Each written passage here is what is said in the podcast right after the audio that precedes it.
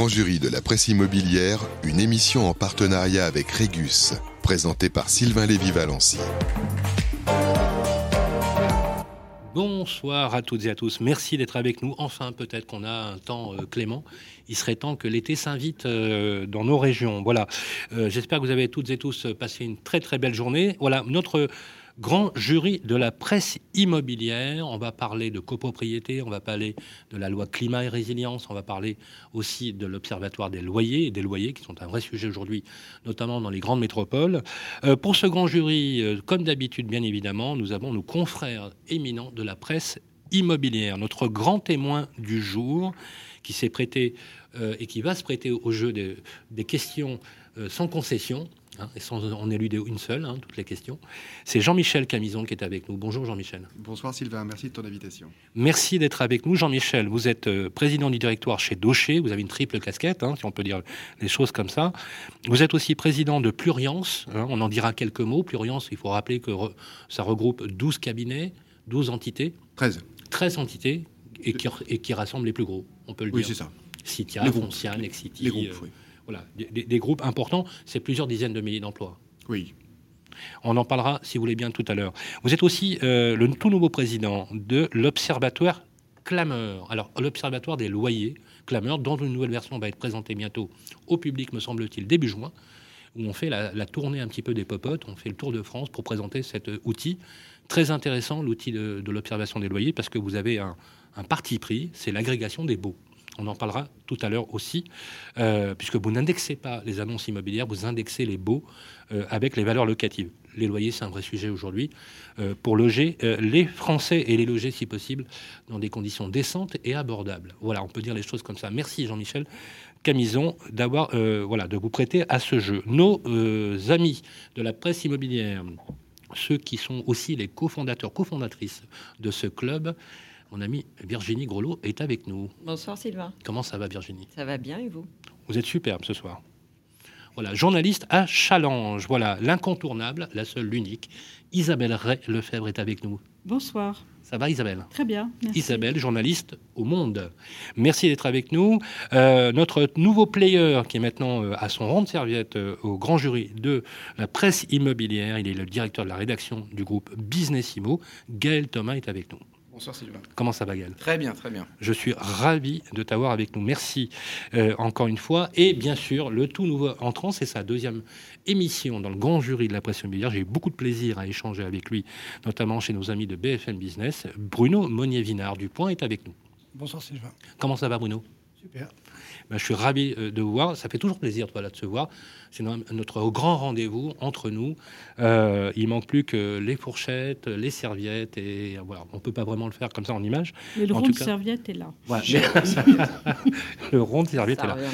En tout cas, voilà, toute la bonne presse immobilière est présente. Euh, vous êtes aussi euh, les amis des, des leaders d'influence. Vous êtes aussi des journalistes d'information, mais aussi d'opinion. Et c'est bien de ça dont il s'agit aussi, bien évidemment, pour parler de ce sujet. On a beaucoup de sujets. Euh, à développer, notamment euh, ce qui va toucher aujourd'hui on peut dire le monde de la copropriété en termes d'image, de perception du public. Euh, les copropriétés aujourd'hui sont-elles en cours de rénovation, si on peut dire les choses comme ça, sans paraphraser bien sûr la rénovation énergétique. les métiers de syndic de copro subissent-ils aujourd'hui peut-être un, peu de bashing, le vrai du faux dans tout cela, perception du public, perception, des professionnels. Euh, la question de l'éco-rénovation, de la rénovation énergétique est un vrai sujet avec la loi climat-résilience qui est en lecture, avec notamment cette fameuse article 44 dont on va parler, qui est euh, donc 20 articles hein, sur le volet logement quand même. C'est quand même euh, assez important. D'ailleurs, en juillet, nous recevons Olivier Sichel, hein, vous savez, qui a publié son, son, rapport. Et enfin, on va parler, bien évidemment, de l'Observatoire des loyers, les loyers pratiqués, voilà, bien évidemment, avec les évolutions que l'on connaît. Voilà le thème de cette journée. C'est parti pour notre grand jury. À tout de suite. Le grand jury de la presse immobilière, le débat. 18h35, nous sommes toujours en direct sur Radio Imo et sur tous les agrégateurs de podcasts. Et pour ceux qui n'ont pas la possibilité d'accéder directement à l'émission parce que vous n'êtes pas en direct, bah, vous aurez tout simplement le podcast disponible et le replay. Euh, Jean-Michel Camison, euh, juste quelques mots pour qu'on vous connaisse un peu plus. Donc vous avez été élu à la tête de Pluriance, qui rassemble donc les, gros cabinets aujourd'hui, les grandes entreprises euh, françaises, président de Clameur, président du groupe Docher. Quelques mots sur vous et sur votre parcours. Je ne suis pas issu du monde de l'immobilier, même s'il euh, y a un fort atavisme dans la famille, puisque mon père a été le président de, de FEO pendant des années. Et moi, j'ai commencé ma carrière dans la grande distribution. Ça, fait, ça fait le cuir en général, la grande distribution. Et euh, j'ai découvert l'immobilier en 2008 avec euh, un rachat de, que j'ai fait, qui était l'éditeur de logiciels La Gestion Intégrale. Je suis rentré dans le monde des services immobiliers par l'informatique, avant de prendre la présidence du groupe Docher, qui est un groupe familial, et, euh, m'y épanouir maintenant depuis euh, une bonne dizaine d'années. Vous avez travaillé avec Isidore Ayash oui, monsieur. Isidore Ayash, qui est le fondateur, créateur de Gestion Intégrale. Gestion intégrale. Un grand monsieur. un grand monsieur. J'étais ravi de, passer derrière lui. Il est toujours parmi nous Oui, tout à fait. Tout à fait. Bon pied, bon pied, bon oeil. Ça, je ne sais pas. Ça fait un petit moment que je ne lui ai pas parlé. Mais en tous les cas, il est toujours parmi nous. Voilà, donc euh, à l'atelier du groupe Docher, engagé au niveau du, des syndicats, bien évidemment, hein, au niveau de l'UNIS, avec euh, effectivement. Alors, quelques mots, euh, Pluriance, c'est un groupement, c'est une association de loi 1901. C'est un think tank, c'est quoi, Pluriance Oui, c'est un, bon mélange, c'est un, bon résumé. c'est une association, hein, ce n'est ni un syndicat, ni un. Une association de loi 1901. Tout à fait, oui. C'est une association qui regroupe en fait les 13 plus gros administrateurs de biens français, en tous les cas plus euh, prestataires de services euh, immobiliers. Euh, Foncia, Citia, Crédit Agricole Imo, le dernier arrivé Orpi avec Christine Fumagalli, Billon Immobilier, Sergic bien sûr, j'en oublie forcément quelques-uns. voilà, c'est les gros cabinets. Voilà, on donnera d'ailleurs l'adresse de l'URL de Pluriance mmh. pour avoir la liste des personnes. Pour rappeler que, par exemple, vous parlez de Billon. Billon, bah, parce qu'ici on est dans un univers de, coworking, c'est aussi les propriétaires de multibureaux. En effet, que, nous utilisons d'ailleurs pour nos réunions Pluriance et qui sont plutôt euh, très sympathiques en d'accueil. Et euh, bah, le groupe Billon est très présent sur euh, la région Rhône-Alpes, la Côte d'Azur, la Suisse depuis peu. Et, voilà, c'est un, membre éminent. Je crois que, je crois que Nathaniel Billon, qui, qui dirige le groupe aujourd'hui, est un des plus anciens membre de Pluriance. Euh, de, oui, de Pluriance. Euh, pour rappel, Pluriance a été créé par Jackie Lorenzetti, qui était à l'époque patron de Foncia. Alors, euh, vous êtes donc bien évidemment président du directoire du groupe Docher. Oui. Docher fait partie de ces grandes entreprises qu'on appelle les Énochiens, vous savez, oui. une entreprise qui ont plus de deux siècles d'existence, puisque euh, c'est euh, l'ancêtre euh, de la famille Daucher qui a créé le métier d'administrateur de biens à l'époque, à la fin du XVIIIe siècle. C'est ça. Alors je ne sais pas si on peut dire qu'il a créé le métier d'administrateur de biens. Ou, en tout cas, il a initié ce qu'allait devenir finalement les règlements de copro et la, et la façon de vivre dans les parties communes. Oui, c'était la gestion en fait des patrimoines, du patrimoine des, des, des, gens de l'époque. ce qui, ce qui est, ce qu'on appelle la régie, ce qu'on appelait la régie à l'époque, qui est toujours d'ailleurs un terme qui est employé en région lyonnaise. Jean-Baptiste Daucher, la, légende, hein, voudrait que euh, ses premiers clients, il les ait trouvés à la Bastille. Et, euh, a priori, la date la plus ancienne, c'est 1789, mais euh, sur le logo, le nouveau logo qu'on a développé après avoir acheté Géré en 2011, on a mis 1810. Car le document officiel le plus ancien que nous ayons dans la maison, c'est un document qui date de 1810. Est-ce que vous savez quel était le premier slogan de la Révolution en 1789 liberté, égalité. C'était pas fraternité. C'était propriété. D'accord. Jusqu'en 1792. Donc c'est intéressant puisqu'en fait, le combat de la Révolution est un combat sur la propriété et ces grandes entreprises sont nées au début du XVIIIe siècle. Il y en a d'autres aussi, notamment au niveau, par exemple, vous savez, des, des personnes qui recherchent les héritiers chez les notaires. Oui, bien vous avez une grande entreprise, je me souviens plus tout à fait du nom, mais qui fait partie du, groupe des Enochiens. Exactement. Hein, euh, et qui en a parlé. Donc c'est intéressant de, de, voir les choses aussi euh, de ce point de vue-là. Merci d'être avec nous, en tout cas, d'avoir accepté. Merci Alors, votre invitation. Jean-Michel, le métier de syndic aujourd'hui souffre, on peut le dire, d'une mauvaise image hmm. dans la perception du public. Il est classé dans les cinq métiers les plus détestés en France. Hein. Il arrive en deuxième position après les huissiers. Euh, c'est triste à dire, mais c'est comme ça. Après, y a on a les banquiers, les garagistes, bien évidemment, euh, souvent. Mais voilà, ce sont des métiers, quand on interroge le public, c'est presque une, la palissade. C'est même comme on le disait tout à l'heure, peut-être les marronniers, on dit toujours voilà, que son syndic. Alors le syndic, il est perçu comme quelqu'un qui fait beaucoup de reddition de charges, qui fait que des appels de charges, et que concrètement, quand on interroge les personnes, bah, ils ne savent pas grand-chose. Voilà ce qu'on dit. Donc entre la perception et la réalité, il faudrait peut-être qu'on remette les pendules à l'heure.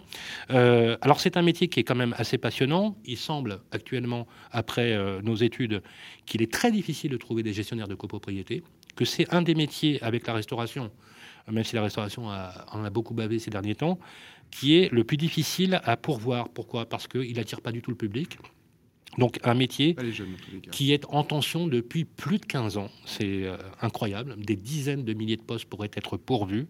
Euh, plutôt bien rémunérés d'ailleurs. Une polytechnicité qui est assez appréciable aussi de plus en plus.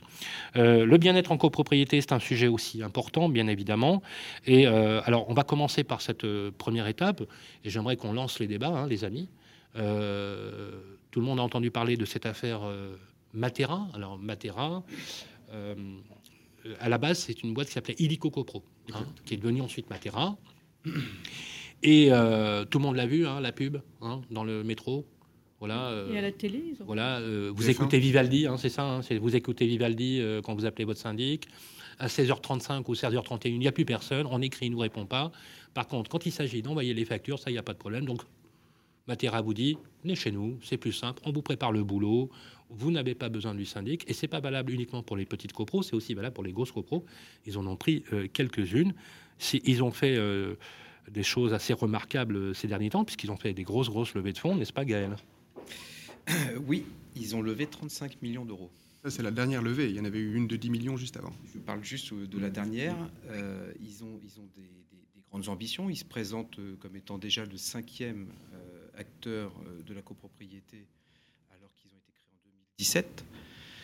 Euh, ils revendiquent 3000 copropriétés. Ils arrivent quand même à fédérer, parce que lever 35 millions d'euros, je sais que l'argent est facile euh, en ce moment, mais quand même, il faut raconter une histoire qui va un petit peu plus loin que le cul de bus euh, qu'on a pu voir avec leur publicité.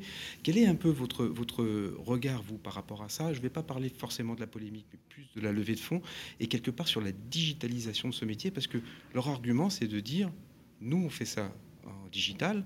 C'est comme ça que vous allez attirer les jeunes aussi. Euh, parce que le syndic, je fais, je fais un aparté, il a mauvaise réputation parce que c'est juste le représentant de la démocratie de palier, la démocratie en direct. Euh, c'est lui qui apporte les mauvaises nouvelles, c'est lui qui euh, apporte les factures. Très au bout d'un moment, on confond le syndic de copropriété avec le président du conseil syndical. On confond toujours ça. Et moi qui ai fait quelques, quelques réunions de copropriété, j'ai arrêté parce qu'on s'engueule avec ses voisins, en fait. Alors, vous êtes un bon punching ball quand vous êtes là, quand le syndic est là, parce qu'on se, déchaîne sur lui, généralement à tort, mais quelque part, moi, je voudrais qu'on ouvre un peu sur la digitalisation. Comment vous regardez ces nouveaux acteurs euh, et comment ils arrivent à embarquer des investisseurs et certainement des jeunes Alors, je voudrais juste préciser, euh, merci Gaël, c'est que euh, Matera a été mis en cause en justice pour dénigrement et diffamation vous le savez Oui, bien sûr. Les procédures, etc. Et apparemment, la procédure a abouti à une, au débouté de, de, la, de, la, partie de Mandres. Alors, je, vous confirmez ou pas? Oui, le, sur en tous les cas, sur la première assignation, effectivement, le, ça n'a pas abouti. Voilà, le tribunal a estimé qu'il n'y avait, avait, pas matière. Il n'y avait pas matière, oui. Il y, il y a deux autres assignations qui sont toujours en cours. Il n'y a même pas eu tribunal. non, non, non, c'est. été classée. La, voilà, plainte a été classée. Ah, la plainte a été classée. il n'y a, pas eu de jugement. D'accord. Voilà, la plainte, a été classée sans suite. Mais bon, euh, effectivement, il y a deux autres assignations derrière, on verra bien ce que ça donne. Mais... Parce que dans ce que nous dit Gaël, très justement, est-ce que ça ne met pas en relief une situation problématique pour justement le redéploiement ou le renouveau d'une profession? Bon, moi je regarde, je regarde Matera, avec, euh, et pas que Matera d'ailleurs, mais avec beaucoup d'intérêt, et vous avez parfaitement raison. Je pense que la digitalisation, en tous les cas, l'utilisation d'outils numériques dans la copropriété, c'est l'avenir. Euh, maintenant, il faut bien savoir de quoi on parle. Euh, Matera est un prestataire de services informatiques qui délivre une solution logicielle à destination de syndics collaboratifs. D'accord? Donc ce n'est pas un syndic. un, un syndic professionnel, il a une carte. C'est quoi un syndic collaboratif? Euh, on va dire un syndic bénévole. D'accord. voilà. Euh, donc c'est-à-dire que euh, par rapport à un syndic professionnel, syndic professionnel, il a, il a une carte, il a une assurance, il a une obligation de formation. Pardonnez-moi Jean-Michel, pour que nos auditeurs comprennent bien. Il y a une loi qui oblige d'avoir un syndic professionnel au-delà d'un certain nombre de lots ou pas? Absolument pas. Donc, concrètement, un immeuble qui a 400 lots, où il y a 400 copropriétaires, ils peuvent se passer d'un syndic professionnel. Oui, tout à fait. Oui, oui c'est une possibilité. Il peut choisir un, mode collaboratif, un mode bénévole, tout à fait. Ce n'est pas interdit du tout par la loi. Bon, après, évidemment, euh, plus le syndic est gros, plus les problèmes du bâti sont gros, et évidemment, plus, je pense, euh, on a besoin de professionnels. Pour en revenir à, la question de Gaël, je pense que euh, l'informatique, c'est l'avenir du syndic. Maintenant, ça n'empêche pas la présence physique. C'est là, où, là où je pense qu'il y, euh, y, a une petite incompréhension dans ce qui est proposé. Euh, le prestataire de service, il apporte une solution logicielle très bien faite au demeurant, qui va fluidifier les échanges entre les acteurs de la copropriété, le président du conseil syndical, etc. Ce qu'il faut savoir dans le cadre d'un syndic bénévole, c'est que le président du conseil, c'est lui qui porte la responsabilité pénale. Ça, c'est un point essentiel. Civil, surtout. Civil et pénal, les deux. Hein. alors que dans le cadre d'un syndic professionnel, c'est bien le syndic qui a cette responsabilité-là. Donc ça veut dire que euh, ça, positionne tout de suite en fait le, débat. D'un côté, vous avez un professionnel qui, euh, par sa formation, est responsable pénalement et civilement des actions qu'il va faire. De l'autre côté, cette responsabilité, elle est confiée au copropriétaire et, on va dire, au président du conseil syndical qui va être euh, choisi, élu pour, pour assumer cette tâche. Voilà la, différence. Moi, Sylvain, vous avez décrit le, syndic comme étant un métier euh, euh, difficile. Je, oui, on, ne peut que être d'accord. Euh, un métier passionnant, on peut également que être d'accord. Aujourd'hui, un, bon gestionnaire de copro, c'est quelqu'un qui maîtrise juridique. En général, d'ailleurs, les, gestionnaires de copropriété sont en général des masters en, ont des masters en, droit immobilier. Euh, mais c'est également des gens qui doivent maîtriser un minimum de technique. Certains peuvent s'appuyer sur des services en interne qui sont évidemment plus musclés, mais il y a de la technique, il y a du juridique, il y a du relationnel, vous l'avez bien dit. Hein. Euh, en gros, euh, le punching ball du gestionnaire de copro, il essaye d'éviter les coups et il s'interpose, on va dire, dans des, réunions de, conseils syndicaux où il peut y avoir des échanges violents entre les copropriétaires. C'est les guerres de palier, je veux dire, on connaît ça depuis toujours.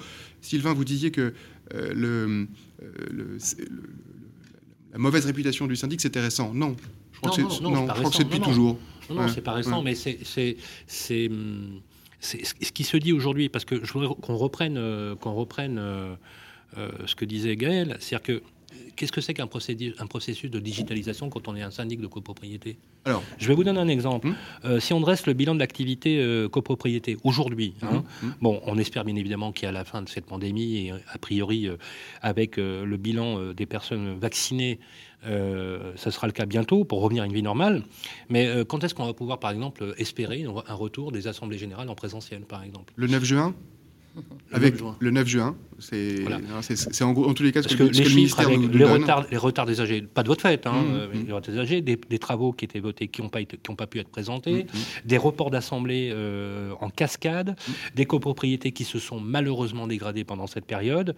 Euh, on sait que le relationnel effectivement est, est compliqué, mais encore une fois, je reviens. Est-ce que aujourd'hui, vous pensez franchement et en plus vous représentez les gros, qui sont des, locomotives de l'innovation, est-ce que on est sur un vrai processus de conversion digitale abouti dans ce métier enfin? Alors, abouti, je ne pense pas. Euh, on est en cours, ça c'est certain. Euh, ce sera un, outil indispensable à la gestion des immeubles dans l'avenir, euh, mais ça, ça, ne remplacera pas le physique, la présence physique sur les immeubles. Quand on va sur un immeuble, il faut voir là où on peut avoir un problème, il faut sentir un petit peu l'ambiance, ce qu'il peut y avoir avec les copropriétaires. Donc le 100% digital, à mon sens, euh, est compliqué euh, sur des immeubles de taille importante, voire même sur des, on va dire, au-delà de 20 ou 30 lots.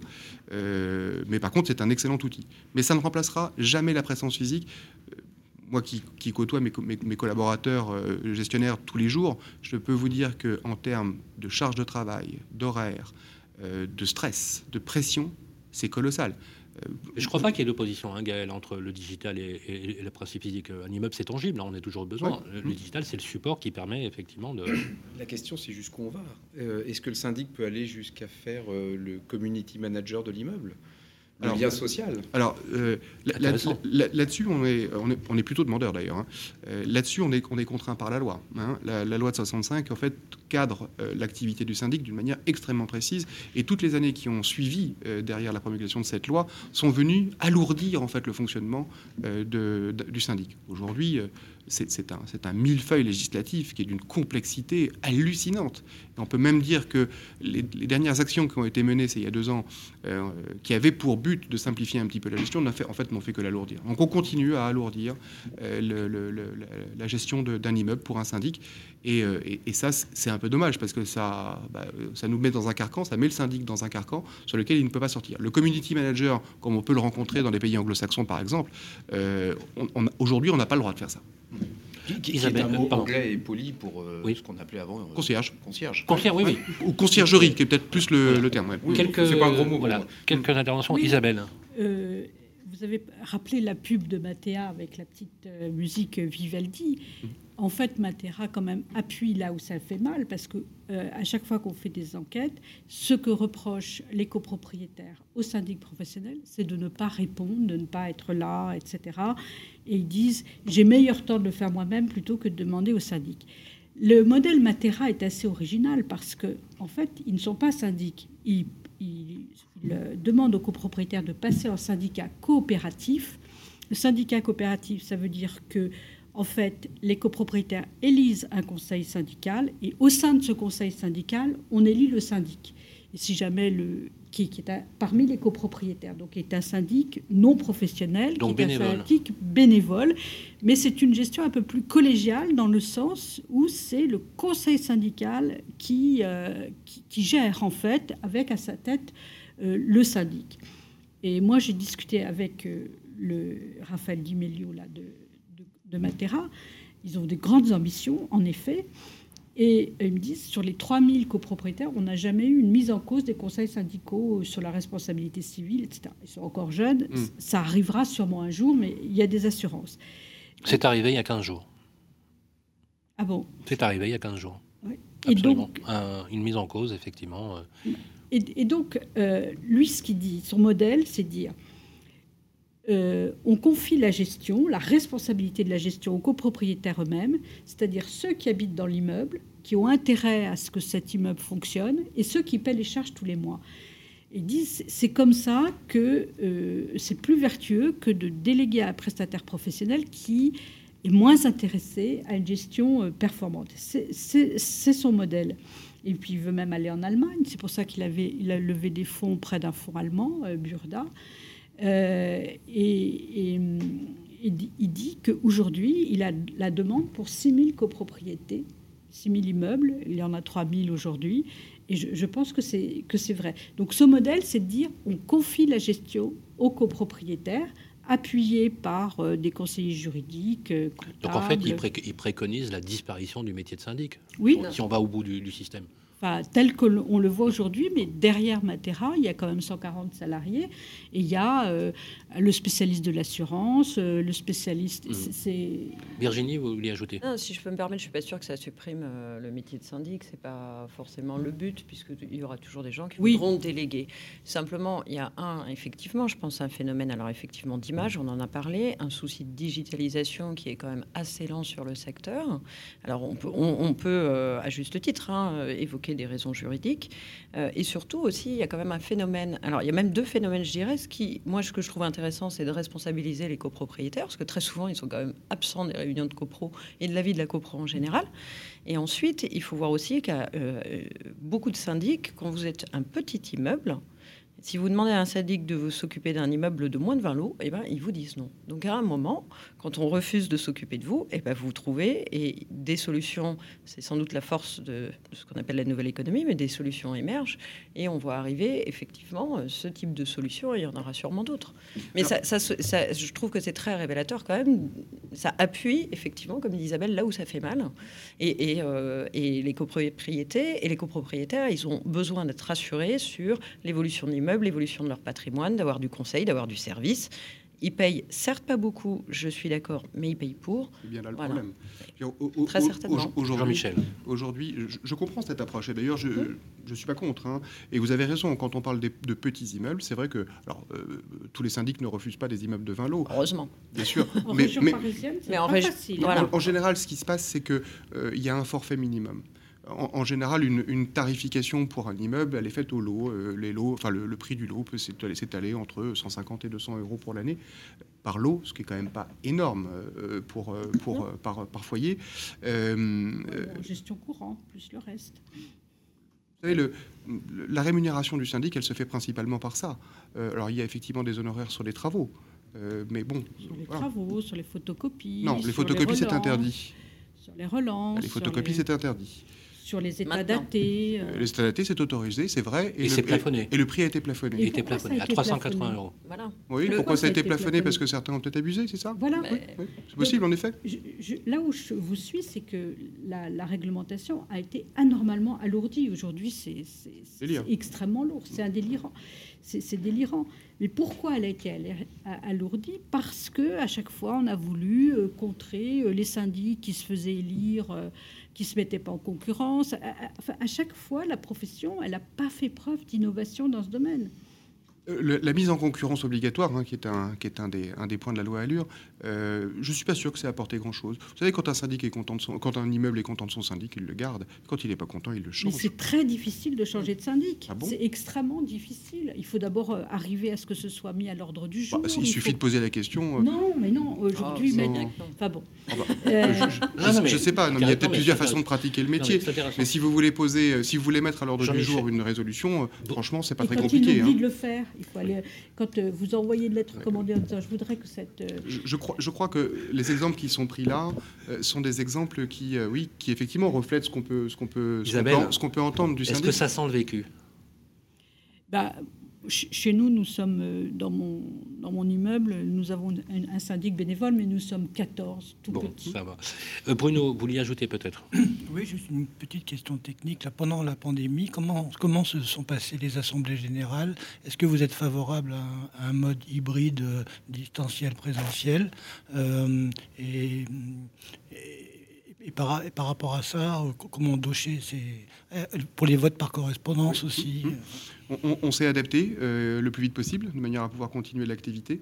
Euh, sur, l'année 2020, on n'a pas perdu d'immeuble, hein, euh, mais on a essayé d'apporter le maximum de services. Là, je parle pour Docher, mais c'est valable évidemment pour l'immense majorité des syndics. premièrement, d'abord, effectivement, la mise en place de la visio, mais ça, on, l'a tous connu. On, l'a connu dans le travail, on l'a connu dans la, gestion du syndic. la visio, c'est bien, mais une visio à 40, c'est impossible. Euh, Gaël parlait tout à l'heure euh, ah de, de, de, combat, d'arène pendant les AG, imaginez en visio. Euh, donc c'est vrai que c'est extrêmement compliqué. La visio est un bon outil, elle est difficile à manier quand on est un peu trop nombreux. Ah et, trop nombreux, c'est rapide, hein, c'est une vingtaine de personnes. mais bon, bien évidemment, on a tous ça utilisé... Dure, ça dure combien de temps une AG en visio Ça, dépend, ça, dépend de l'heure du jour, ça, dépend de la taille de l'immeuble. Ah bah il y a des AG qui peuvent durer Sans 5, 7 heures. Il y a quelqu'un qui est sur de, du Wi-Fi, ça fonctionne pas ça tombe, ça remonte, c'est vrai qu'il y a eu se reconnecte. Il y, a eu, de très grosses discussions au CNTGI sur ces sujets-là, parce que c'est vrai que quand on commence à dire vous allez pouvoir utiliser les visios, il aller au bout. Effectivement, quelqu'un qui perd sa connexion, ça nous arrive à tous, hein. et, qui pendant un moment n'est pas là. Et comment il, est il est considéré sortant, il est considéré. c'est très très compliqué. les gens ne peuvent pas s'exprimer. Et le vote C'est très compliqué. Comment ça se passe le vote alors? Le vote par correspondance. Aujourd'hui, le vote par correspondance a été, a été le moyen phare pour euh, faire les AG sur 2020. Alors j'aimerais qu'on écoute quelqu'un qui est ancré... et, pardon, ce sera le cas sur 2021. On va écouter quelqu'un qui est ancré dans le territoire, vous le connaissez bien, hein, c'est Jean Berthoz. Oui, c'est le patron hein, de l'UNIS Marseille. C'est le patron de l'UNIS Marseille, qui regroupe quand même 100 cabinets, hein, euh, mais qui nous donne un, regard aussi dans les, dans les régions. Parce que qui est un professionnel aguerri depuis longtemps. il y a de la copropriété en dehors de la ceinture parisienne, bien sûr. Euh, on fait de l'immobilier en dehors de Paris, vous vous rendez compte Non. Oui, c'est voilà. Ah, ça, a été, voilà, je suis sidéré. Il y a de l'immobilier, etc. on écoute Jean Berthoz, une petite minute pour voir un petit peu son point de vue. Intéressant d'ailleurs son point de vue, on l'écoute. On n'arrivera pas à faire un simple bilan. Euh, il y a plein de paramètres en jeu. Et là, quand on échange avec l'ensemble des confrères, on peut remarquer l'ensemble des difficultés et les craintes que nous avons euh, sur euh, les copropriétés. Là, depuis un an, nous tenons les assemblées générales par vote par correspondance, donc sans rencontrer les copropriétaires.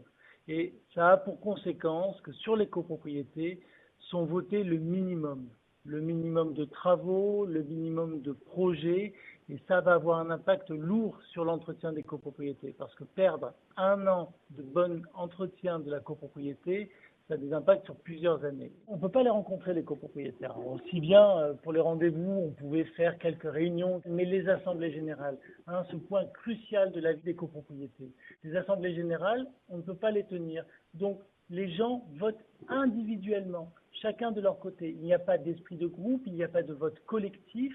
Souvent, en assemblée générale, ce qui est très bien, quand on a plein de copropriétaires devant nous, quand on donne une explication, on le donne à l'ensemble des copropriétaires.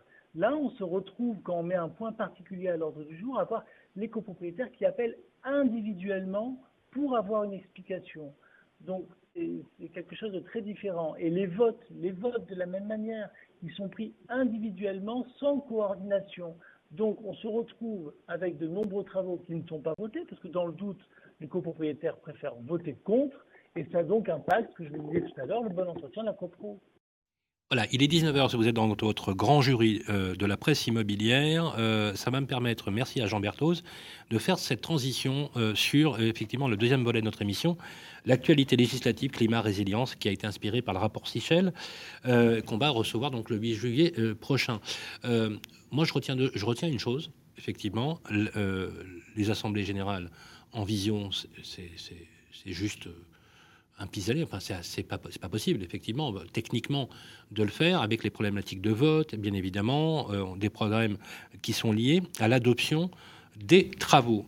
Un chiffre quand même, 50% des dossiers qui auraient dû être présentés en Assemblée générale sur des travaux significatifs n'ont pas pu euh, le faire dans les meilleures conditions pour plusieurs euh, éléments, notamment le principe du vote, le principe du vote par correspondance, lourd à gérer, pour le dire. Le, dépouillement, ça a été un truc. Euh, non, mais le dépouillement. Enfin, on a appelé quelques syndics pour leur expliquer un petit peu. On a même appelé les copropriétaires en leur disant c'est la croix et la bannière, c'est une tannée. De, ah oui, c'est sûr. C'est pourquoi faire simple. Hein. Euh, alors. Après, on était en pandémie. Il hein. fallait, voilà. fallait, trouver des solutions. Alors, moi, j'aimerais qu'on lance ce sujet parce qu'il faut, quand même rentrer dans les choses. Alors, je, voilà, je, on, va les, on va les mettre euh, dans, le, voilà, dans la file. Le, texte a été adopté en première lecture pour la climat résilience le 4 mai 2021. Euh, ça fait l'objet d'un des plus longs débats parlementaires de la Ve République. Euh, je crois que l'équivalent, c'est la loi du flot, hein, qui, a, été aussi pléthorique. Euh, la loi Tillot, ça avait duré six mois. Oui, la loi, alors bien évidemment. tout ça, c'est issu de la Convention citoyenne. Pas, non. 82. C'est clair. ah, j'étais... Non, je n'étais pas encore dans le métier. donc, problématique liée aux rénovations, problématiques en centre-ville de rénovation énergétique que la loi maintenant va fixer dans un cadre bien précis. Des maires de grandes villes, et le premier, c'est l'adjoint maire de la ville de Paris qui a dit Niet, il n'y aura jamais de rénovation par l'extérieur. Ah, sur de l'osmanien, c'est juste impossible aujourd'hui. Emmanuel Grégoire l'a annoncé, pas de rénovation sur par l'extérieur. Ok, très bien. Euh, sauf que le texte prévoit, par exemple, euh, on va en parler aussi au niveau locatif, que en matière énergétique, la lettre F et G feront l'objet d'un retrait tout simplement s'il n'y a pas eu de, de, travaux sur ces appartements interdits à la location en 2028. Demain C'est plus dangereux que ça. C'est-à-dire que c'est pas 2028, ça a déjà commencé. Alors ça a déjà commencé. Juste pour donner un chiffre, et vous me direz si ces chiffres sont exacts, sur à peu près 4 800 000 biens sur le marché, c'est ça? 7 millions. 7 millions, ça représente un tiers. Euh, oui, 25%. 25%. C'est 1,700 000 logements qui sont aujourd'hui classifiés euh, F ou G euh, et qui peuvent sortir du parc locatif si les travaux ne sont pas faits. Alors indépendamment. Mais ils ne sont pas tous locatifs. Euh, sur les 1,7 million, si, là, c'est que du locatif. on, parle que du locatif, Isabelle. Alors justement, euh, bien évidemment, on parlera bien évidemment de l'extension de ma prime rénov hum. à partir du 1er juillet à l'échelle de la copropriété. Enfin, quelque chose qui tient la route. On va parler du DPE hum. qui est devenu maintenant opposable, hein, qui est donc on a doté le DPE, le diagnostic de performance énergétique d'un outil juridique hein, coercitif. Et on a, et on a modifié son échelle. Voilà, qui, qui, est, qui est, celui euh, du, du, du, recours. Enfin bref, Gaël, c'est le chantier du siècle il y a 20 ans de boulot, mais 2028, enfin, je sais pas, on n'y arrivera pas, quoi. Normalement, il y a des travaux, donc ça devrait être favorable euh, au syndic, le fait qu'on puisse s'engager sur une grande vague de travaux. Euh, moi, je voudrais avoir peut-être votre regard. Vous parlez bien dans le micro parce que voilà, pour qu'on euh, avoir votre regard sur sur cette loi climat et résilience, sur sur le volet se loger. On va pas parler d'artificialisation là parce que ça va être un, autre débat. Difficile à dire et notamment, notamment sur l'article 44, bien sûr. Euh, qui consacre le retour du, plan euh, pluriannuel de travaux sur, sur 10 ans. Je crois que vous ne l'avez pas tellement euh, apprécié, l'article 44. y a-t-il un problème avec cet article tel qu'il est rédigé Oui, voilà. C'est plus dans la rédaction que nous avons un souci que, que réellement dans l'article, puisque là, comme vous l'avez dit, l'article, il, met en place des outils pour permettre de rénover le bâti. Donc, sur le fond, évidemment, rien à dire. Euh, nous, ce qu'on reproche aujourd'hui à l'article 44, euh, euh, c'est qu'en fait, il complexifie la façon de faire. Aujourd'hui, l'article 44, il est articulé autour du diagnostic technique global, le DTG, et le plan pluriannuel de travaux ou le plan de travaux. Aujourd'hui, en fait, quand vous lisez les, deux, le DTG d'un côté et le plan de travaux, c'est exactement la même chose. Donc en gros, on va demander à des copropriétaires de se positionner sur deux, sur deux lois qui veulent dire la même chose, qui se recoupent, qui ont des, qui ont des, des parties communes. Euh, Vous voulez dire qu'il y a redondance dans les deux, dans ah oui, textes Complètement. Donc nous, aujourd'hui, on dit, attendez, l'article 44, il est très bien, mais il a, il a, mal été rédigé, il faut le simplifier. Et un copropriétaire, il fait un choix simple quand la question qu'on lui pose, elle est claire. Et quand il sait où il met ses sous. Donc aujourd'hui, on dit, la proposition qui est faite par, par le métier, c'est de dire, le DTG, le diagnostic technique global, c'est le point de départ. Donc c'est l'audit technique du bâti qui va déterminer ce qu'il y a à faire, euh, globalement combien ça va coûter, euh, et, qui va embarquer bien évidemment le DPE. Le DPE, euh, c'est une révolution, on en parle comme ça un petit peu légèrement, mais le DPE, euh, avant en fait on classait le DPE par, par la, par la consommation. de performance. Oui, énergétique. Ça, diagnostic de performance. Oui, juste je précise que c'est au 1er juillet, hein, oui. ça devient opposable. Hein. Ça devient opposable, mais l'opposabilité à la limite, franchement, c'est bien parce que ça va permettre de, de, oui, oui, de fiabiliser, d'embarquer les diagnosticiens de manière à, ce que le DPE soit de plus en plus fiable. qui pourront oui, c'est ça. Exactement. l'opposabilité, donc un fondement juridique pour, pour, exercer un recours. Oui, oui, on est, on est bien d'accord, c'est le fond. Mais l'objectif, c'est pas d'aller au recours, hein, c'est d'avoir un, un, indicateur fiable. Bon, Parce que Jean-Michel Camison, il faut quand même dire une chose, c'est que les gens sont mal logés dans notre pays. Ils sont logés dans des conditions qui sont parfois indignes et indécentes. On le sait, à cause de la pression urbaine, de la pression euh, au mètre carré. On le sait dans Paris, les personnes qui vivent dans des conditions. Ils sont déjà tellement contents d'avoir un appartement ou d'avoir un logement qui ferment les yeux sur le classement euh, énergétique. Est-ce que c'est normal, effectivement, de laisser ces choses-là perdurer? Est-ce qu'il n'y a pas quelque part une relation entre cette législation dont on peut comprendre qu'elle soit lourde, mmh. mais justement pour permettre aux gens de pouvoir, dans des conditions dignes et décentes, se loger dans de bonnes conditions? Je, ne peux qu'être d'accord. Hein, L'objectif, c'est bien de, rénover le bâtiment. Il en a fallu passer par la loi.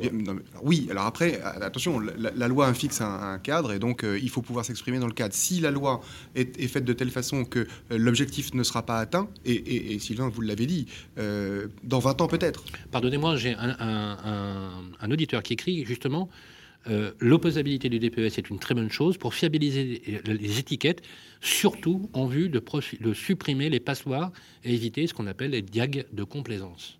Oui, bon, qui est de complaisance si on veut. Non, mais, pour éviter les passoires, bien sûr. Et le DPE doit être opposable. Ça veut dire qu'à un moment donné, quand un diagnosticien va dire votre, votre appartement il est en F, il est en E, il est en A, ce sera fiable. Et si par hasard il s'est trompé, on pourra se retourner vers lui pour dire monsieur, vous êtes trompé, euh, vous me devez tant. En gros, hein, vous, vous, vous, devez vous engager. C'est vrai que de temps en temps, on peut s'arranger avec un. Non, mais non, mais non, mais non, Faut, faut, arrêter ça. C'est pas vrai. C'est pas vrai. C'est, Alors, je, ne dis pas que ça n'existe pas. Mais encore une fois, on met en avant un truc qui doit peser 0,05%. L'auditeur nous répond oui, oui, ça existe. Non, mais, oui, mais bien sûr. Mais, non, non, mais c'est intéressant. on va lui répondre. Non, mais on va lui répondre. Poser la question dans la rue, vous allez toujours trouver un type qui n'est pas conscient de son syndic. C'est facile. Mais le fait que ce soit un outil juridique, juste Jean-Michel Camison, ça important. va permettre. Mais je vais vous dire, je vais vous dire le fond de ma pensée. Euh, la profession est derrière cette loi. Elle veut cette loi on est tous d'accord pour y aller, pour faire des rénovations, pour faire évoluer le, logement en France, parce que vous avez raison, il y a des logements aujourd'hui qui ne sont pas dignes d'être loués. Et ça, il n'y a aucun problème là-dessus. La profession est droit dans ses bottes sur ce sujet-là. Le DPE, euh, deux choses, il est opposable, c'est une bonne chose. Deuxièmement, il, il, modifie son mode de calcul. Avant, le DPE était calculé sur la consommation, d'accord euh, Donc j'avais du fuel, j'avais du gaz, je consommais, et donc mon DPE était fonction de ça. Sauf que bien évidemment, quand vous habitez à Nice, eh ben, vous n'avez pas le même DPE qu'à Lille forcément, il fait plus froid. Donc, si vous voulez, c'est ça qui a été modifié. Aujourd'hui, on va avoir un DPE qui, reflète réellement euh, la consommation énergétique du bâti. Et ça, on est 100% d'accord avec ça. Et nous, on dit, le DTG, il faut qu'il embarque le DPE, il faut qu'il embarque l'audit technique, il faut qu'il embarque une première version de prix. Et à partir de là, on pose la question aux, copropriétaires, ils s'engagent, et là on, on, passe sur le plan pluriannuel de travaux, qui est la mise en application pratique du DTG. Ne confondons pas les choses. À force de dire euh, on fait des audits, on fait des audits, on fait des audits, on fait jamais rien derrière. Mais, mais, mais c'est l'image qu'on en a, bah Virginie. Moi, je voudrais savoir quels sont les outils que vous allez mettre, notamment dans votre entreprise, en place, dans la mesure où, par exemple, euh, là, je voyais un dossier récent, donc il n'y a toujours pas de carnet d'entretien de l'immeuble. C'est une copro 1959, euh, il me semble. Alors, on me dit, ah, c'est super, la chaudière a été changée en 2017. Je dis, très bien, mais si de toute façon, il n'y a aucune isolation sur l'immeuble, vous avez changé la chaudière, mais en fait, euh, voilà, vous ah chauffez. Vous chauffez les petits ah oiseaux, comme on dit. vous chauffez les oiseaux. Et alors, pour le coup, euh, les acquéreurs sont, euh, se posent la question de leur consommation énergétique. Moi, j'aimerais savoir quels sont les outils qui vont être mis en place de manière à effectivement, parce que là, il semble qu'il n'y ait pas eu d'audit de fait, en lisant les, les, les PV d'AG, la personne s'aperçoit qu'il y a par exemple un ravalement de prévu. Je me dis, mais que fait le syndic qui. Alors, outre l'épisode euh, pandémie, à un moment, est-ce que euh, les professionnels vont mettre en place, je ne sais pas, une méthodologie pour accompagner et offrir un service qui peut être rémunéré, ça peut s'entendre, mais en tout cas, une vraie méthodologie qui permet d'accompagner les copropriétaires et, pour éviter de faire des travaux, alors là, qui vont payer sans doute et qui n'aboutiront à rien, où les gens continueront d'avoir des, factures élevées. Et c'est du gâchis, tout simplement. Et en fait, je pense que quand il n'y a même pas de carnet d'entretien, je ne sais même pas si cette copro, j'ai posé la question, elle ne m'a pas répondu, mais elle, par exemple, est enregistrée au registre des copropriétés, etc. etc. Les, les, les étapes préliminaires, on va dire, elles ne sont pas remplies. Donc on se demande quels outils vont être mis en place et proposés euh, pour accompagner les copropriétés si déjà à la base ça hésite. Alors les textes sont tout récents, j'entends, mais concrètement, par exemple, chez vous, qu'est-ce que vous allez proposer? Le DTG, c'est l'outil principal. Alors c'est pas le syndic qui va, c'est pas le syndic évidemment qui va faire l'audit. On va s'appuyer sur des diagnosticiens référencés euh, qui vont faire cette, cette, cet audit technique. Et euh, moi, ce que je peux vous dire, c'est que je suis assez favorable à ce que mais comment, comment, alors je vais préciser, pardon, comment vous allez accompagner les copropriétaires dans leur choix pour, euh, par exemple, se dire, bon, ok, j'ai effectivement ce que disait Isabelle, euh, bon, ok, on a tous fait un diagnostic, mais euh, il n'y a pas de travaux derrière. Bon, il faut quand même savoir que euh, tout ça, c'est voté par l'AG. Hein. C'est-à-dire que c'est pas, c'est pas, c'est pas une décision du syndic en, non, mais est-ce qu'il y, y, a par exemple toutes les aides, euh, ma prime rénov pour les copropriétés Comment vous allez justement accompagner les gens pour leur dire, mais attendez, c'est, peut-être pas aussi cher que vous le croyez parce que pour l'instant, il y a des aides. Vous avez raison. Là, il y, a un, il y, a un gros travail qui est en train d'être fait d'ailleurs par la mmh. profession hein, euh, pour essayer d'avoir, de proposer un, un, package de services. Bon, attention, le syndic n'est pas une entreprise de travaux publics, n'est pas un diagnosticien. Par contre, c'est à lui d'organiser. Euh, il met les fournisseurs en concurrence. C'est ça il est, à lui d'organiser en fait l'ensemble du marché qui va, qui va être proposé aux copropriétaires en commençant par le DTG. C'est pour ça que je pense que c'est mmh. vraiment un, point essentiel. Moi, je suis favorable à ce que le syndic ait l'obligation de proposer un DTG à chaque AG. Alors, euh, évidemment, pour des immeubles qui sont assez anciens, on parle de 15 ans aujourd'hui euh, dans, la loi climat et résilience. Mais voilà, euh, imposer le fait qu'à un moment donné, on propose ça, et ensuite, libre aux copropriétaires euh, de faire ou ne pas faire. Je vous rappelle que le plan pluriannuel de travaux a été retoqué par le Conseil d'État pour un problème de, propriété, de droit à la propriété. Donc, il faut faire attention. Le syndic, c'est pas le maître sur terre. Je veux dire. Il propose. Euh, alors après, je pense que là où vous avez raison, c'est que euh, les syndics doivent se structurer pour avoir une approche malthusienne, cartésienne de, des travaux à faire. DTG, et surtout, plan de travaux. Et surtout polydisciplinaire, une polytechnicité réelle. Alors, on ne leur demande pas d'être des spécialistes, mais, de coordonner un minimum les, travaux. Le DTG, le DTG euh, Sylvain, hum. va, va, couvrir la totalité. Ok. Alors, Bruno et ensuite Isabelle. Oui, moi, je, je veux demander, bon, si on part du présupposé que il faut davantage de confort dans les logements, qu'on fait du, bien à la planète, euh, etc. ok. Mais est-ce que ce calendrier, il tombe pas vraiment au mauvais moment avec, avec la pandémie, euh, je, avec des travaux qui ont été différés, euh, avec une, injonction pour certaines catégories de logements d'être rénovés. est-ce que au bout, du compte, on fait un scénario de fiction, hein, mais est-ce qu'il n'y aura pas davantage d'impayés de charges euh, est-ce qu'on n'embarque pas des gens finalement malgré on change tout, le temps en fait les règles du jeu en cours de partie hein, si on regarde bon après euh, euh, on, sait très bien que la, la rentabilité locative, elle n'est pas, pas, exceptionnelle. Hein. Euh, elle était avant souvent euh, entraînée par, par un espoir de plus-value. Hein. Aujourd'hui, pour différentes raisons, c'est moins le cas. moi, moi, la question que j'aimerais vous poser, c'est est-ce que c'est la fiscalité Est-ce que c'est, je sais pas, quel est le soldat qui va, qui va sauver le, le, bailleur locatif? Le bailleur locatif. Alors, je voudrais qu'on, pour compléter la question, pour que hein. vous puissiez répondre à cette question, et mm. merci Bruno, puisque on va passer à la troisième partie de l'émission sur les loyers. Euh, je vous propose qu'on réécoute Jean Berthoz, justement, sur le sujet, et c'est tout à fait adapté. Et ensuite, vous répondrez à Bruno. On écoute. Alors, sur la loi climat et résilience, on focalise principalement euh, sur la problématique des, passoires thermiques. Mais euh, mais c'est des travaux importants qu'il faut faire sur la, copropriété, prenant en considération les, économies d'énergie que l'on peut faire et la qualité de l'habitat dans, dans, la copropriété. Donc, on revient, et c'est peut-être intéressant justement, cette loi va revenir sur ça, sur ce plan pluriannuel des travaux, où il va falloir accompagner les copropriétaires, que les copropriétaires aient bien conscience qu'il y a des travaux à faire, il y en a beaucoup sur différents secteurs, il faut organiser ça.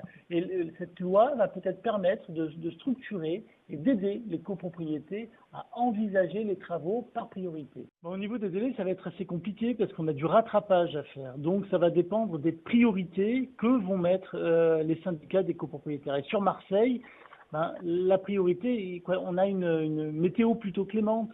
Euh, donc, on va penser à ce qui est structurel euh, en un premier temps, et ce qui est euh, économie d'énergie, va peut-être passer en second temps.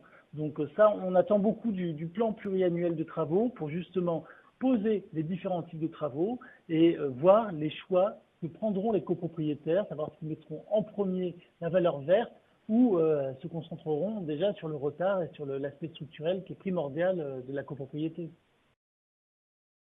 Pour, répondre, euh, je pense que euh, un des points les plus, les plus, les plus difficiles à appréhender, c'est bien le temps.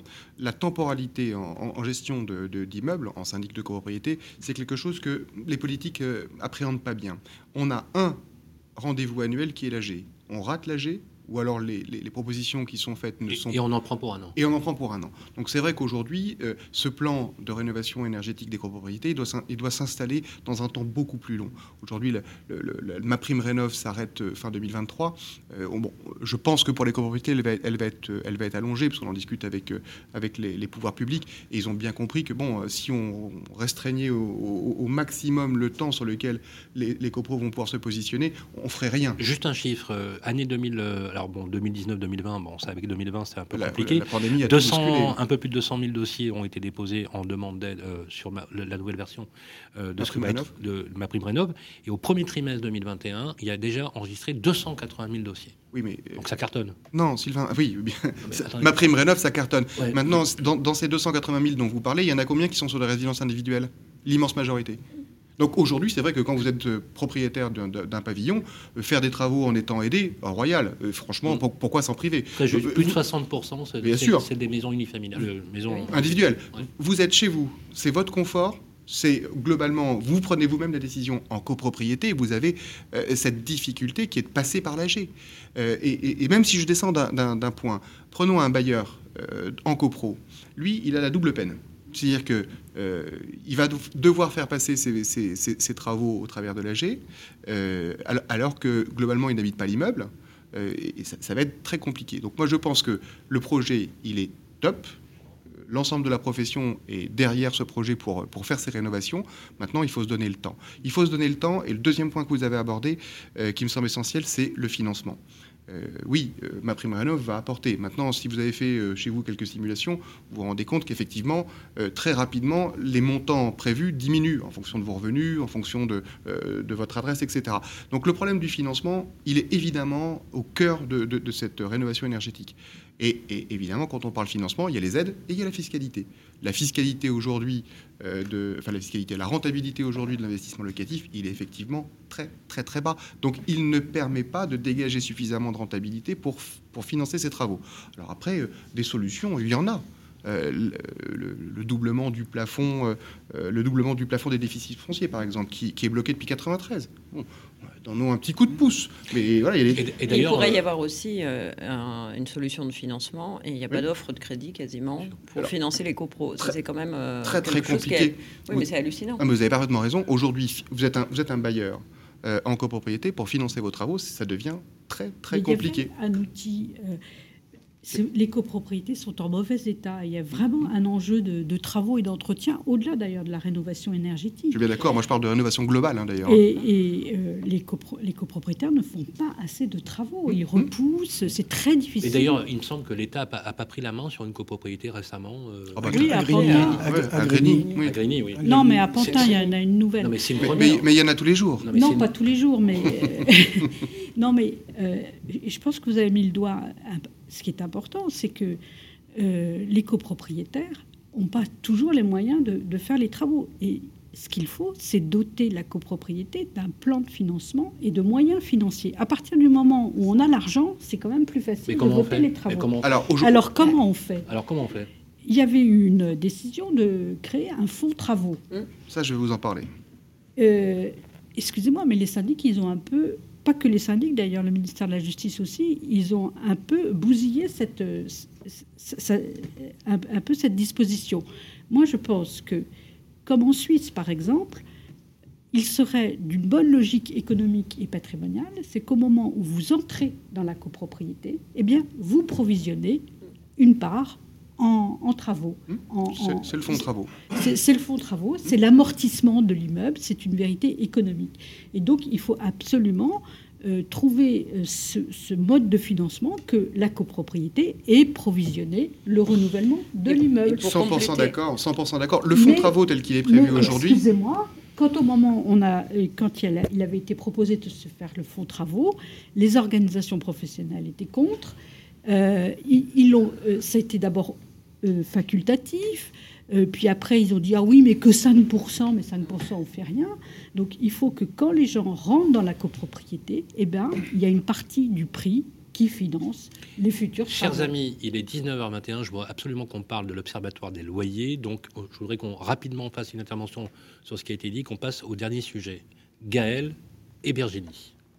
Je suis, je suis ravi Isabelle, qu'Isabelle Je te voyais te délecter. Voilà, il est, Prône le modèle suisse. Mais oui, absolument. Est-ce qu'il faut l'étendre jusqu'à une refonte de la fiscalité? Figurez-vous qu'en euh, Suisse, il y a les coopératives d'habitat où euh, vous rentrez et quand vous rentrez dans la coopérative, vous ressortez sans plus-value pour récupérer juste vos parts sociales et vous payez une redevance qui inclut le 1% apéro, ça c'est sympa, ah, mais aussi euh, la rénovation de l'immeuble. Non, mais pour le coup, moi je voulais juste demander dans J'aurais vécu assez longtemps pour entendre Isabelle Ray Lefebvre nous parler du modèle suisse. Mhm. J'adore, j'adore. Mais oui. Non, non, mais euh, Isabelle a raison par contre sur un point, c'est que. J'ai toujours raison. on ne peut pas dire que les syndics aient soutenu euh, ces dispositions. C'est pas de leur faute non plus, mais bon. Non, mais en, en, AG de CoPro, c'était quand même vite balayé sous le tapis. Et ensuite, à la limite, ce qu'il faudrait faire, si on veut vraiment aller jusqu'au bout, c'est d'indiquer le montant du fonds travaux, euh, sur les annonces immobilières. Comme ça, ça donne le ton direct et vous savez effectivement ce qu'il ce qu'il faut prévoir pour entretenir un immeuble. Je crois qu'il faudrait créer un livret A de la copropriété, mmh. c'est-à-dire que mmh. chaque copropriété ait son livret A où on met les fonds travaux, et non pas dans, ailleurs. Euh, euh, pas dans la poche du syndic. mais c'est scandaleux d'entendre ça. Mais, ça, à un moment donné, mais, mais c'est plus le cas depuis des années. Mais, les, mais, ça l'a été.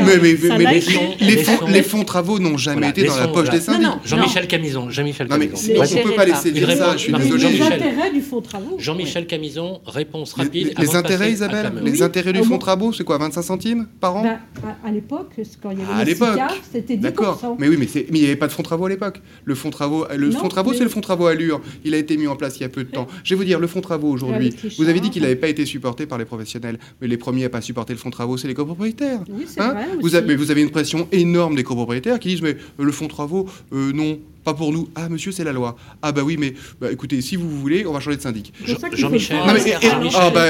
c'est rare. C'est marrant. Jean-Michel Camison. Parce que moi, ce que je vous dis, c'est que certaines de vos anecdotes sont rares aussi. Jean-Michel Camison. Oui les amis, nous avons interrogé les propriétaires. Un sur deux n'est pas favorable au fonds de travaux parce que ça lui coûte. Il dit voilà, et ça lui coûte. Et en fait, dès qu'on touche au portefeuille, non mais, eh, c'est vrai pour tous les sujets. C'est bien de parler sur les concepts, etc. Mais soyons prosaïques. Quand vous demandez à quelqu'un de sortir le portefeuille déjà qui s'est oui, embourbé dans un crédit de 20 ans pour acheter son appartement, les propriétaires occupants notamment, dès que vous leur les jeunes, les jeunes, ça grince. Mais la vérité, voilà, une personne sur deux. Si, si les gens prenaient vraiment conscience de ce que coûte l'entretien d'un immeuble, ça pourrait, euh, en tout cas, peut-être peser sur le prix parce que vous auriez effectivement l'impact. Euh, Aucune fraction du prix. Mais, mais Virginie, les gens ne veulent pas payer. Non, mais cette info, cette info on leur a posé euh, la question. Cette info, on, l'a quand on achète un, quand on achète Ils sont tellement endettés. On a le règlement de copro, on a les anciennes. Mais il n'y a pas de fonds de travaux suffisants. Non, alors moi je suis d'accord avec vous, Isabelle.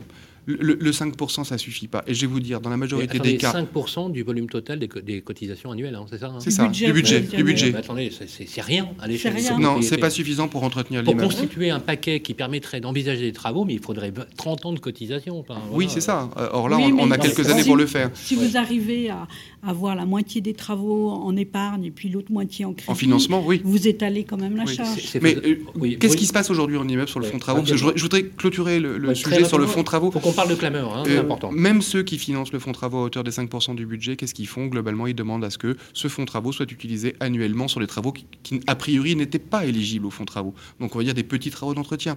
Et alors, c'est quoi le problème au fond? La portabilité du fonds de travaux. Qui, quel épargnant aujourd'hui est capable de donner des sous dans un fonds sans avoir la certitude de pouvoir les récupérer ou de les dépenser. Et c'est ce qui se passe aujourd'hui sur l'immeuble.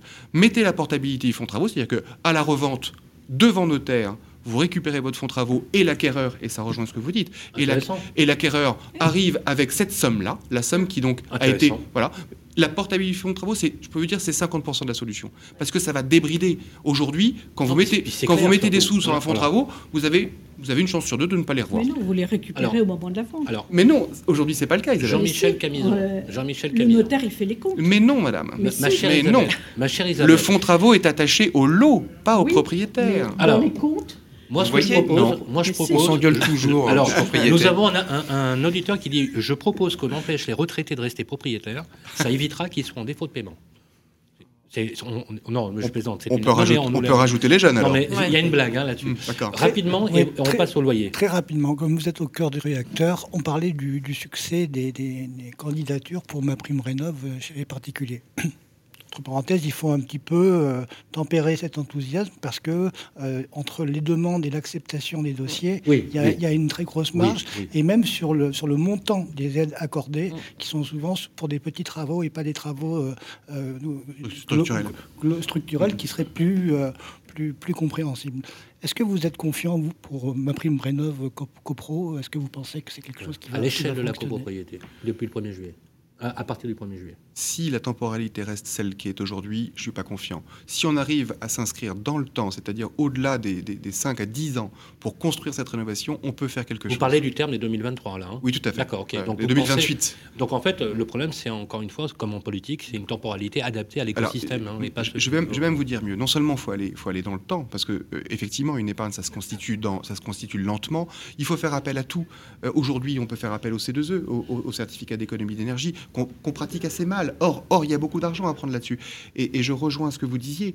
Aujourd'hui, le syndic doit apporter un produit fini, un produit packagé, qui, qui intègre l'audit, le coût le financement et tous les financements, ma prime rénov, les C2E, une, une, une un emprunt, etc. C'est ça. Une ingénierie financière. qui va avec. Mais alors, euh, C'est pour ça que vous faites des, formations, vous avez lancé ce protocole de formation Exactement. de 50 000. Euh, Moi, je propose qu'on offre des Valium, des commandes un dossier, parce que franchement, c'est un gros. C'est pas évident, c'est vrai. Alors, ok, on arrête là. C'est peut-être une, chance pour vous d'ailleurs, cette ingénierie financière. Je, suis d'accord. Je, pense que ça va nous permettre de nous, de, nous, de nous reposer les bonnes questions et de mettre en place quelque chose alors, chers amis, merci. Il est 17h28. On va quand même négocier quelques minutes de rallonge aussi parce qu'il faut parler de ce sujet euh, hyper important parce que il euh, n'y a pas que des propriétaires dans ce pays, il y a beaucoup de locataires. Voilà.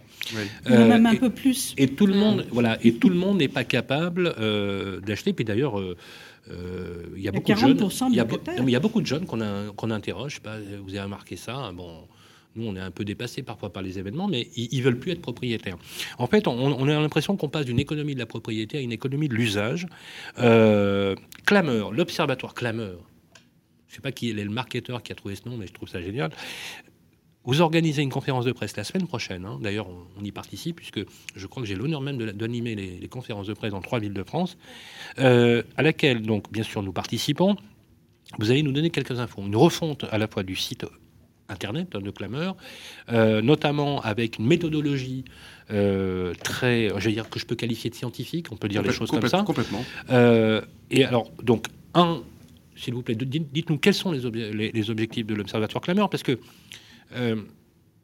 on, a appelé Madame Bargon, euh, Emmanuel Bargon, on a appelé aussi Michael Degal, que vous connaissez bien, que vous avez euh, consulté.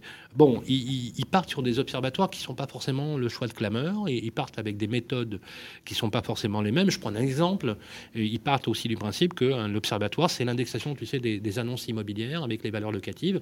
Bon, ça ressemble un peu à la même chose. Donc, il y a des parties pris scientifiques. Je voudrais vous expliquer la démarche, pourquoi c'est proactif. Donc, en tout cas, c'est intéressant. C'est plus d'un million trois cent mille baux agrégés, me semble-t-il. Par an par an. Alors, question, cet objectif. Et deuxième question, et j'aimerais qu'on en parle tous ensemble, c'est concernant l'encadrement des loyers. Je ne peux pas, pas, vous poser cette question.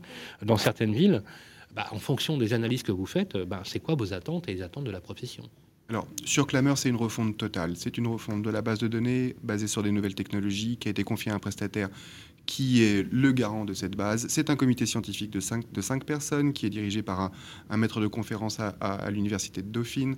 Euh, c'est un, collège d'experts qui est composé de membres de clameurs qui va travailler. Comment s'appelle euh, C'est Arnaud Simon, je crois. Hein. C'est Arnaud Simon, exactement. C'est Arnaud Simon, oui, c'est lui qui a pris la, direction du comité scientifique. c'est quoi la méthode alors, la méthode scientifique? Ah bah ça, j'en sais vraiment rien. Hein. D'accord. Bon. Hein, je suis pas scientifique. Non mais, non, mais, le, postulat de base, c'est quoi? C'est l'agrégation ah, des loyers plutôt que les indicateurs d'annonce. Ah, ça, c'est effectivement, c'est ce qui a toujours fait clameur. Non, parce que nous, on a toujours pensé, lorsque. Enfin, Je sais pas si vous. ah non, mais la, différence vous majeure. nous, on prenait comme référence le, volume des annonces, on se fiait au grand portail qui nous donnait de la donnée pour faire nos, papiers. oui, d'accord. Euh, voilà. mais, mais clameur. Avec ça. Mais, mais, clameur qui existe depuis 25 ans, euh, Isabelle le connaît. Euh, les, beaux. Oui. ça existe depuis 25 ans. Oui, l'observatoire est basé uniquement sur les beaux. Les beaux signés, donc les beaux de l'année, ou les beaux en cours, le stock. Donc ça veut dire que c'est un reflet exact de la, de, de, de, du marché locatif. Du locatif privé. Privé. Hein. voilà. Exactement. Euh, Les bailleurs sociaux n'y sont pas. À, quoi, franchement, dans l'évolution de Clameur, un jour ou l'autre, on se posera la question de savoir si on ne va pas vers les bailleurs privés. Et moi, je suis assez favorable à ce point-là. Sociaux. Sociaux, pardon, oui. Euh, les, les, les, observatoires qui sont basés sur des annonces sont forcément inflationnistes. Parce que sur les annonces, mettez-vous sur le bon coin ou, ce que vous voulez, euh, il n'y a pas les charges. En général, vous avez un loyer, charges comprises. Or, euh, il faut pouvoir identifier les charges. Oui, vrai, Donc aujourd'hui, Clameur se positionne comme le seul observatoire des loyers nationaux euh, qui est basé sur des vrais beaux. Bah, c'est hyper compréhensible parce que je, je, comprends bien le sujet parce que nous aussi, d'ailleurs, euh, on a tous fait des enquêtes entre le loyer affiché, les charges mmh. autres. Parfois, on a du mal un petit peu à, s'y repérer. Euh, Justement, est-ce qu'il va y avoir donc la séparation entre meublé, non meublé, le loyer, les charges et surtout les compléments de loyer, puisque si on parle d'encadrement des loyers, là, on va voir enfin apparaître ce fameux montant mmh. qui, pour l'instant, est totalement obscur. Alors, pour faire plaisir à Isabelle, parce qu'elle me l'a demandé il y a longtemps, évidemment, il y aura les meublés et les non ah, meublés. c'est gentil, merci beaucoup. Et, la segmentation. très sensible. Et, les travaux qui sont, qui sont en cours de, pour faire évoluer les, la base de données, et en particulier les extractions qui sont faites des outils, euh, vont intégrer euh, deux, deux, deux, nouveautés fortes, le bail mobilité et le complément de loyer. On va rajouter euh, les beaux étudiants, qui me semble être une, bonne approche. Et on va rajouter quelque chose qui me semble indispensable après ce qu'on vient de dire, on va rajouter les DPE, bien sûr. Voilà, donc euh, oui, l'idée, c'est bien d'avoir une vision réelle du marché euh, dans, sa, dans sa complexité et dans, son, dans ses détails. Euh, J'en dis pas plus parce qu'autrement, euh, ma conférence de presse du 1er juin... Non mais, surtout Non, mais surtout qu'on vient de nous dire, on vient de nous écrire, là, justement, que parfois, il pourrait y avoir une tendance à la surestimation des charges pour justement entrer dans les clous d'encadrement des loyers. Mmh une surestimation des charges pour entrer. Ah oui, d'accord. Oui. oui. oui. Gaël, euh, au sujet des loyers euh, meublés, euh, hmm. vous aviez quelques idées intéressantes. J'ai surtout une question. Moi, j'aimerais avoir votre avis sur la réglementation anti-Airbnb et, où on veut réglementer la location de, de meublés. Qu'est-ce que vous en pensez? Et puis sur l'encadrement des loyers, je vais prendre ma casquette politique. Est-ce que je pourrais me servir de clameur, moi, pour proposer un plafonnement des loyers. Mm. Proposer Si je suis un homme politique et que je veux faire campagne, est-ce que je peux me servir de clameur pour euh, encadrer les loyers euh, Plus généralement, qu'est-ce que vous pensez comme indicateur Oui, bien sûr. Clameur, finalement, c'est un indicateur. C'est un observatoire. Mais je vais vous dire aujourd'hui, euh, on est en passe de signer un, partenariat avec la NIL. Donc, bien sûr. Comment ça? Vous voulez pas? Oui. Vous pouvez poser, tout, tout, évolue. Vous, très en forme, vous, pouvez, vous, pouvez, poser la, la, question à Roselyne, je pense qu'elle vous dira euh, la même chose. Bruno, vous ajouter Non, non, non, excusez-moi, il y a, y a une question très importante sur le meublé. Euh, effectivement, on a vu une explosion des meublés, euh, on va dire, ces dernières années, et en tout particulièrement des meublés touristiques, c'est-à-dire des meublés à très courte, à très courte, euh, à très court séjour. Alors, l'origine, c'est quoi? Est-ce que ce ne serait pas un problème de, de, rentabilité de l'investissement sur, sur un, appartement? Dire, classique Ça peut. Aujourd'hui, le, meublé, c'est quoi? C'est 10% de loyer en plus? C'est des baux plus souples, puisque c'est des baux d'un an. Et surtout, c'est la possibilité d'amortir son bien, ce qui n'est pas possible quand vous faites de la location nue. Donc aujourd'hui, on veut dire, le meublé apporte une vraie solution de rentabilité et en plus, un outil fiscal intéressant. Bah, l'amortissement. L'amortissement, qui est fiscalement hyper intéressant. Le, statut du bailleur privé. C'est ce qui fait qu'on trouve plus un C'est moche, c'est archi moche comme mot. Mais bon, c'est un truc qui, qui, chez Plurion se tourne depuis des années. Et on essaye effectivement, au fil des années, d'essayer de travailler un, statut de l'investisseur, du bailleur qui pourrait, qui pourrait, euh, qui pourrait sortir. Et euh, on milite pour le fait que, en fait, bah, euh, tous les biens qui soient mis en location soient amortissables. Alors ça remplacerait bien évidemment les niches fiscales qu'on connaît, hein, les Pinel, les, les Borloo, les machins, etc. Qu'est-ce qu'ils vous répondent les politiques? Euh, Ils nous répondent c'est un problème de sous, parce que pour l'instant on a toujours les dépenses liées au Pinel, euh, etc. Et si on met tout de suite l'amortissement, eh ben, en fait on va se retrouver avec, euh, pendant quelques années, on va se retrouver avec deux dépenses similaires. et un déficit fiscal, parce qu'effectivement, oui, mais, ça, ça, ça, fait, c'est un engagement fiscal avec zéro recette affichée en face. Oui, ça, ça se travaille. Donc je pense que l'amortissement, et, et moi je vais même plus loin, je pense que l'amortissement, le taux d'amortissement, il pourrait être couplé au niveau de loyer. Aujourd'hui, quand vous faites du Pinel, vous avez un, vous avez un, loyer euh, encadré. Encadré, exactement. Et vous avez la possibilité d'amortir, même si on n'appelle pas ça amortissement, 1% par an, sur 9 ans. D'accord? Ben, Si vous pratiquez la même chose sur un bail libre, pourquoi vous n'auriez pas la même, le même avantage, un amortissement d'un pour cent Et si vous allez plus bas et que vous allez sur un PLU ou un PLS, donc des, loyers encore plus bas. En échange de quoi le loyer baisse? Oui, pourquoi vous n'auriez pas à ce moment-là un, amortissement d'un et demi, de deux? Qu'est-ce qui vous répondent à Bercy? Bah, Toujours le même problème. c'est un problème de sous. Et, là, on est dans une fenêtre, le quoi qu'il en coûte. Mm. Alors, alors, je vais vous dire. Ah, on en profiter il, est bien. Il est bien... je, non, je, pense que, je pense que l'élection prochaine sera effectivement le, le, le, moment pour remettre ces sujets sur, la, sur la table et on va y travailler. Bruno On parlait d'élections. Là, je crois que, enfin, j'ai cru, comprendre que vous prépariez un livre blanc pour, les, pour les candidats. Hein. Oui, oui, oui. Euh, quelles, sont, quelles, seraient les, mesures phares que vous préconisez? Alors, quand vous dites nous, en fait, c'est vraiment la profession. Hein. Euh, l'objectif, c'est de sortir un, cahier de préconisation, hein, un travail d'étude euh, pour la prochaine mandature. il y a quelque chose de commun à la profession avec la FNAIM, l'UIS, le SNPI, Pluriance, etc. etc. les grands thèmes, je les ai dans pas... dans les grands bah, dans, les, dans, les, grandes lignes, rénovation énergétique, statut du bailleur privé. Voilà, voilà, comment on redonne vie à un marché locatif qui est quand même en train de se casser la gueule, euh, avec des, des, bailleurs qui, globalement, aujourd'hui quittent le marché locatif pour vendre parce que les prix sont intéressants ou parce que. Vous voulez dire qu'il y a un risque euh, ou même un désinvestissement qui s'amorce? Qui pourrait s'amorcer, oui. Qui pourrait être compensé par les institutionnels qui, eux, recherche du logement on est, Alors, oui, vous avez raison, et d'ailleurs on le voit déjà.